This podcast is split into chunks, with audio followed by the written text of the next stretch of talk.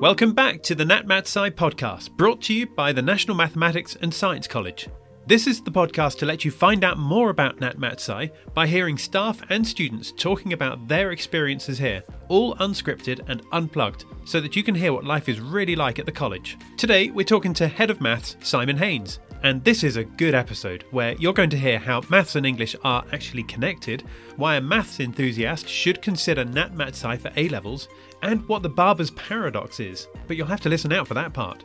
However, for now, let's get into this episode right now. Simon, welcome to the NatMathSci podcast, and thank you for being here. How are you today? Thank you very much for having me. I am great today. We've just finished a day's teaching, and it's novel to be back in the building again. We've been teaching online for quite a while, so it's great to see all of our students coming back. Mm-hmm. And we're about to go into the weekend, so I'm feeling especially happy. My wife and I are on a campaign to complete everything on Netflix, and we're getting pretty close to the end, I think. So another couple of good weekends. Getting to the end of Netflix. I like that. Yeah, the problem is they keep releasing things quicker than we can watch them, so we need to up our game. Okay, well, look, in this episode, we're going to be hearing all about maths at the college. But before we do that, and just for the sake of people listening, could you just tell us a little bit about your own education, where you grew up, and what your first job was after you left school? Interesting questions. The first job one is going to be quite surprising, I think. Okay. So I was born in Manchester, mm-hmm. and I went to university in Edinburgh. And my A-levels were in English, language and literature, French, mathematics and physics. Wow, and that's a lot of A-levels. I couldn't decide what I wanted to do. I had this dual brain thing going on. I really thought I was going to go and be a poet at one point. And then ended up being a mathematician, which those two things aren't as far apart as you might think. Hmm. And went to Edinburgh to study pure mathematics and spent 4 years there, and it was wonderful. I don't want to say it was the best time of my life because there's a lot of life left and, you know, great things are going to happen. Hmm. But it was a really wonderful time. And university ended. I had no plan whatsoever and mm-hmm. ended up working as a pastry chef for about 5 years. Wow. Whilst I figured out and decided what I wanted to do with my life. So why pastry chef? Well, I did work as a chef throughout university just to make money over the summers. Mm-hmm. And that's because I think I have a natural affinity for working alone. I like to, you know, have a problem, think up a solution, and then try and solve it. Hmm. And if you're working as a waiter out of the front of house, you don't get the opportunity to do that. So I wanted to work back of house and work with my team of other chefs. But the pastry section allows you to get control over a section more quickly. So if you learn pastry, you can become king of your own pastry dominion quite fast.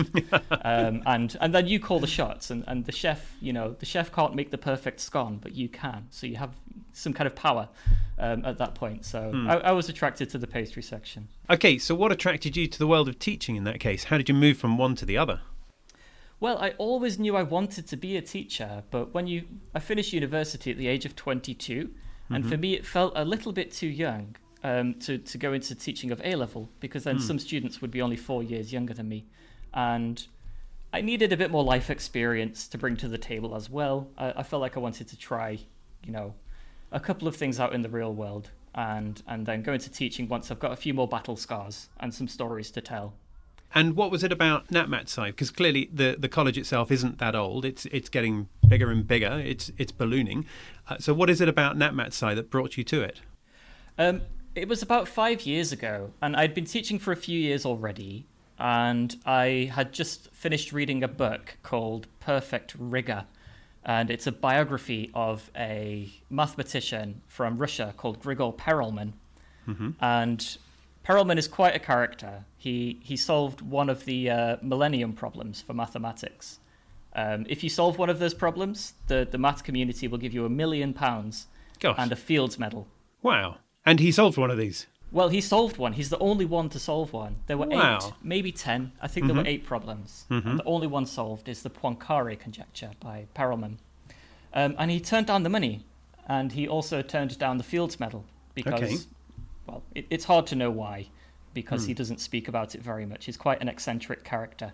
Mm-hmm. But it was a fascinating book. And my favorite part of that book was hearing about how he was educated in Russia. and he was taught in the Russian mathematics schools, which at the time were revolutionary, and they produced some of the greatest mathematicians of that generation. And the idea behind them just made so much sense to me, and the description the author gave of the atmosphere and the style of learning and the impact that that had on mathematicians from a very early age, it made me just wonder, why has this not taken off anywhere else? Why are there no other countries having these specialist mathematics schools?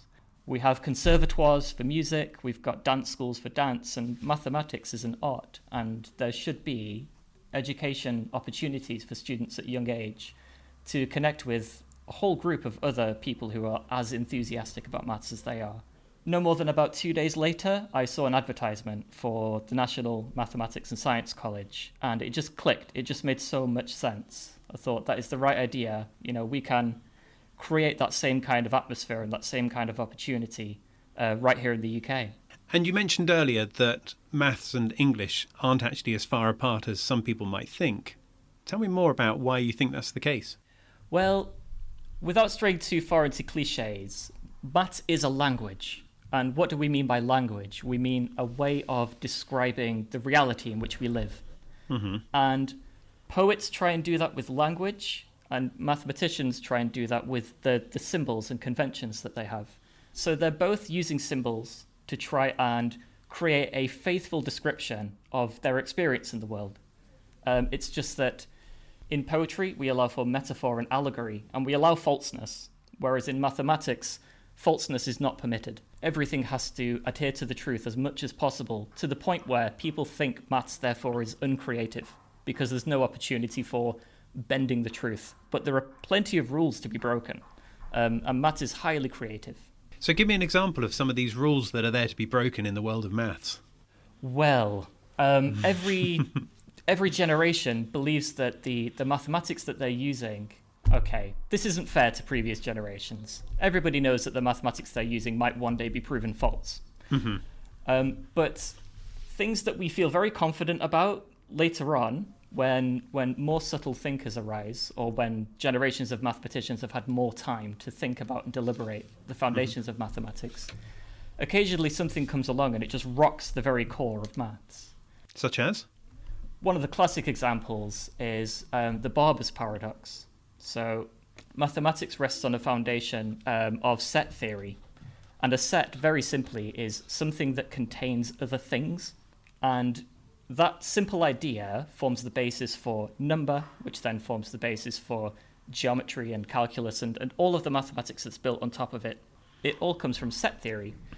And we were very happily using sets to describe numbers, and along comes the Barber's Paradox.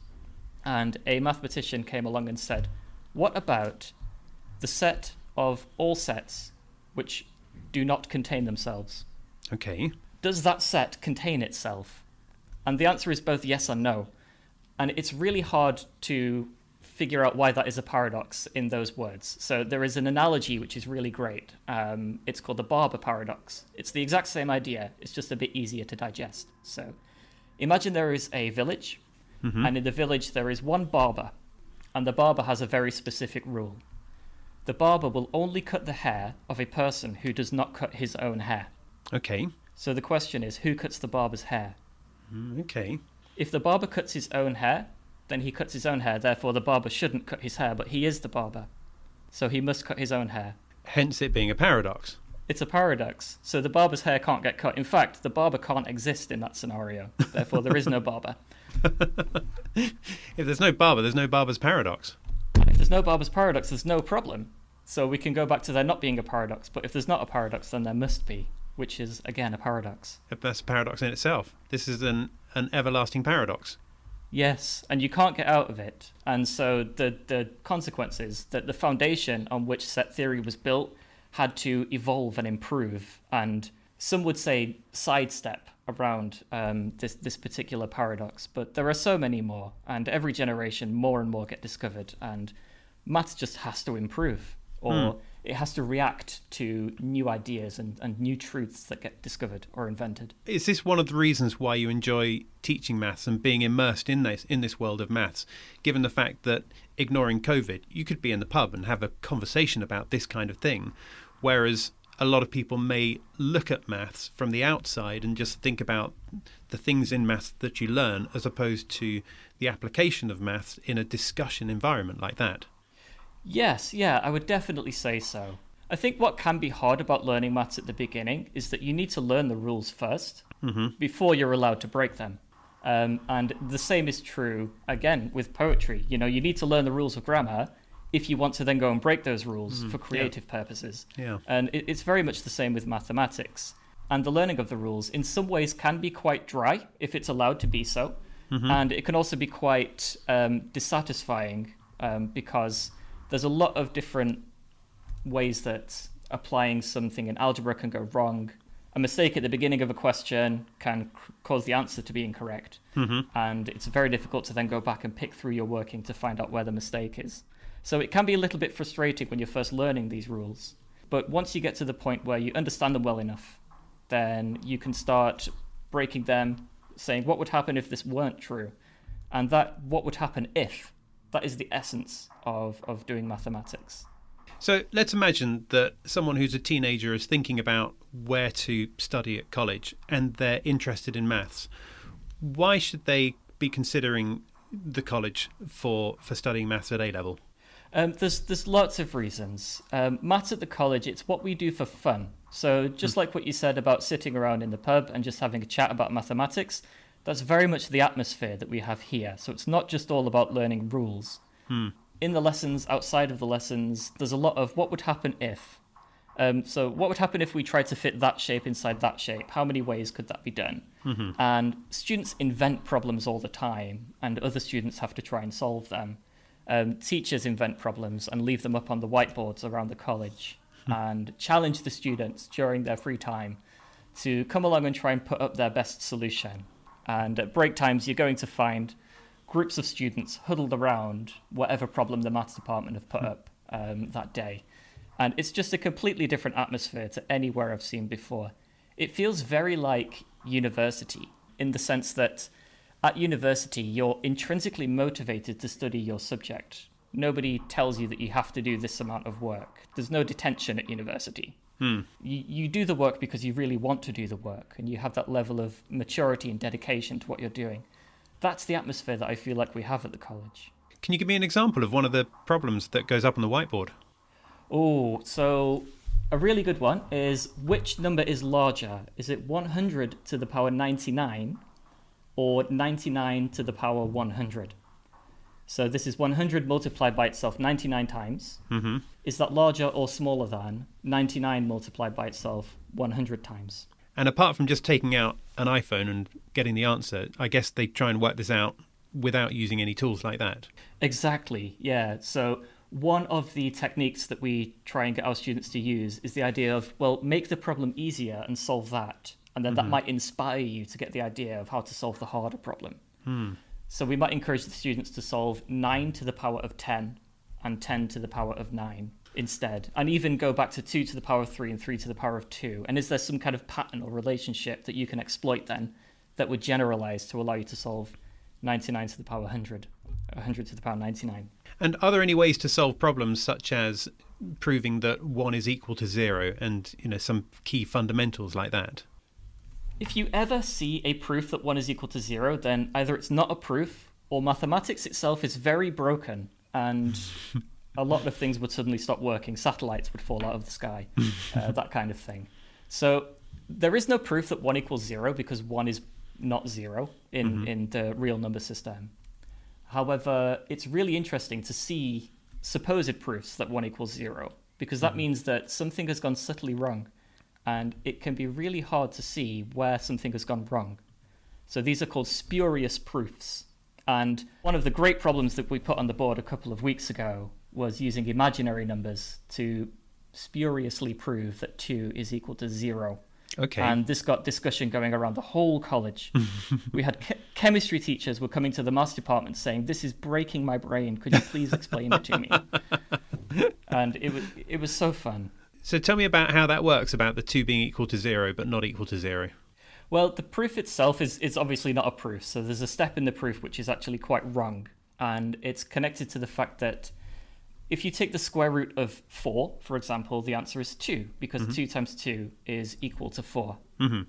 However, if you try and think of all of the numbers whose square is 4, 2 is one of them, but negative 2 is another one. Mm. Because negative 2 times negative 2 also makes 4. Yeah. So the spurious proof that we had was based around that fact. The square root of 4 is not negative 2. The square root of 4 is 2. But it is true that negative 2 is also equal to 4. Hmm. If you extend that to complex numbers, so the square root of negative 1 is I rather than negative I, although it could be argued you could define it as negative I if you wanted to. It depends on what you take to be your definition as the square root of negative 1. Mm-hmm. So it's all based around that idea. And if you commit one of these errors on purpose, you can end up with the equation at the bottom of your working of 2 equals 0. And that's the spurious part that you're talking about then? Exactly, yes. So somewhere in the lines of working, we've used the fact that the square root of 4 is negative 2, when it's actually not. It's defined as 2. I see. Yeah. So, Simon, we've talked about maths in the college. I'd love to know a little bit more about yourself. So what are some of the things you enjoy doing, apart from Netflix, when you're not at college? Apart from Netflix? Is there anything apart from Netflix? And maths? And maths, yes. We need more maths shows on Netflix. Then I can combine my 2 loves together and save a lot of time. Like The Theory of Everything, maybe? Yes, what a great film. That is a great film. If you haven't seen that, go and watch it immediately. It's fantastic. Very good film. Yeah. I have quite a few hobbies, too many, in fact. I don't have time to do all of them. I really like building websites. So at the moment, I'm a little bit obsessed with JavaScript and building little apps and websites. So recently, my brother wanted to play Dungeons & Dragons online with his friends. Okay. And there's not any really great way of doing so. So I built them a little website where they can roll dice together. Okay. And keep track of their health scores and all of that business. That was very fun. I like writing in Python as well. So I like solving problems. There's a few websites where you can solve problems and gain points for your profile by writing a piece of Python code. And they're math problems or programming problems. And I am addicted to gaining experience points for my profile on these websites. It's a healthy addiction because you are, after all, using maths and programming to solve problems, which is good for your brain. But yes, the dopamine effect is very strong with that one. And slightly less technically, if I just need to unwind, I like playing the drums. Okay. I've played the drums since I was about 7 years old. And sadly, at the moment, I don't have a kit because we live in a terraced house. So I play drums on the kitchen table, on the television, wherever I can. I do actually have a djembe, which is a hand drum. Okay. And on your knees when you're sat on the train or whatever? Just... Absolutely, yes. Yeah. All the time. I have it on good authority that the physics department are buying an electric drum kit soon. Okay, all right. For experimental purposes, but I'm definitely going to make use of that. In the same way that they dropped into your department to find out how 2 is equal to 0, you could drop into theirs to play the drums. Exactly. Maybe the price of explaining to them why 2 is not equal to 0 would be 2 hours on the drums. So when you're listening to music, which musicians do you appreciate the drumming? I'm thinking people like Sting, where there's often 7 beats in the bar, isn't there, and interesting drumming techniques in there. Who do you listen to and appreciate the drumming? That's absolutely true. Yeah, Sting's rhythm section is really strong. It's very nice to listen to. Quite a few of the more creative drummers in terms of time signatures come from the world of heavy metal and progressive rock, and I'm a huge heavy metal fan. Okay. Which you might not expect for a maths teacher who wanted to be a poet, listening to System of a Down and Slayer at the weekend, but that's the truth. By far my favourite drummer is Danny Carey of a band called Tool. And his creativity on the drum kit is just immense. And it's also highly mathematical. He actually begins by mapping out the syllable count of his rhythms and then applies all kinds of lowest common multiple, highest common factor mathematics okay. to try and get the loops of his rhythms to resolve and unresolve at different times. Brilliant. And it's just incredible to listen to. The fact that he can do that and make it sound good, I just think is amazing. No, that is pretty amazing. We need to bring this to a close in a moment, but for anyone who's heard anything about maths or drumming or being a pastry chef, what's the best way for them to get in touch with you? Definitely through the website. So through the website, you can fill out the form and send it. And if you address it to the mathematics department, or indeed the head of maths, or just Simon, then it will make its way to me for sure. Also, throughout the summer, we are going to be doing some work on preparation for A-level mathematics courses online. So that's definitely something to keep an eye out for. It will be advertised on the website. And if you're going to be studying A-level maths next year, then you can join a weekly course, which is going to help you get together all of the fundamental skills that you're going to need. And that will be hosted by myself. And indeed, over the course of the next year, the college is going to be releasing a lot more content online. So we've had success doing some webinars during the past year, all about mathematics, biology, and physics and chemistry. And we're going to be ramping that up next year because we've got so many ideas and so many exciting bits of maths and science we want to share with everybody. It seems unfair just to keep that all contained within these four walls. So if you want to get involved with the college, learn what it's like to be here, just learn some new ideas and get excited about maths and science, definitely keep an eye out on our website for those webinars. Simon, thank you very much for your time. It's been great talking to you about maths, great talking to you to find out more about you and to find out more about the college as well. Thanks very much for your time. It's been an absolute pleasure. So that was Simon Haines, Head of Maths at NatMatsci. Thank you, Simon, for joining us on the podcast in this episode. Don't forget you can contact the Maths Department through the website. Just search up the National Mathematics and Science College or even NatMatsci and you should find it. And as always, if you enjoyed this episode, then please follow this podcast channel because then it means that when the next episode is released, you should receive a small notification just to let you know that it's there. Each episode, we'll be talking to someone different, which means you'll be able to gain an insight into all parts of college life. But in the meantime, thank you for listening to this episode, and we look forward to seeing you next time. Bye for now.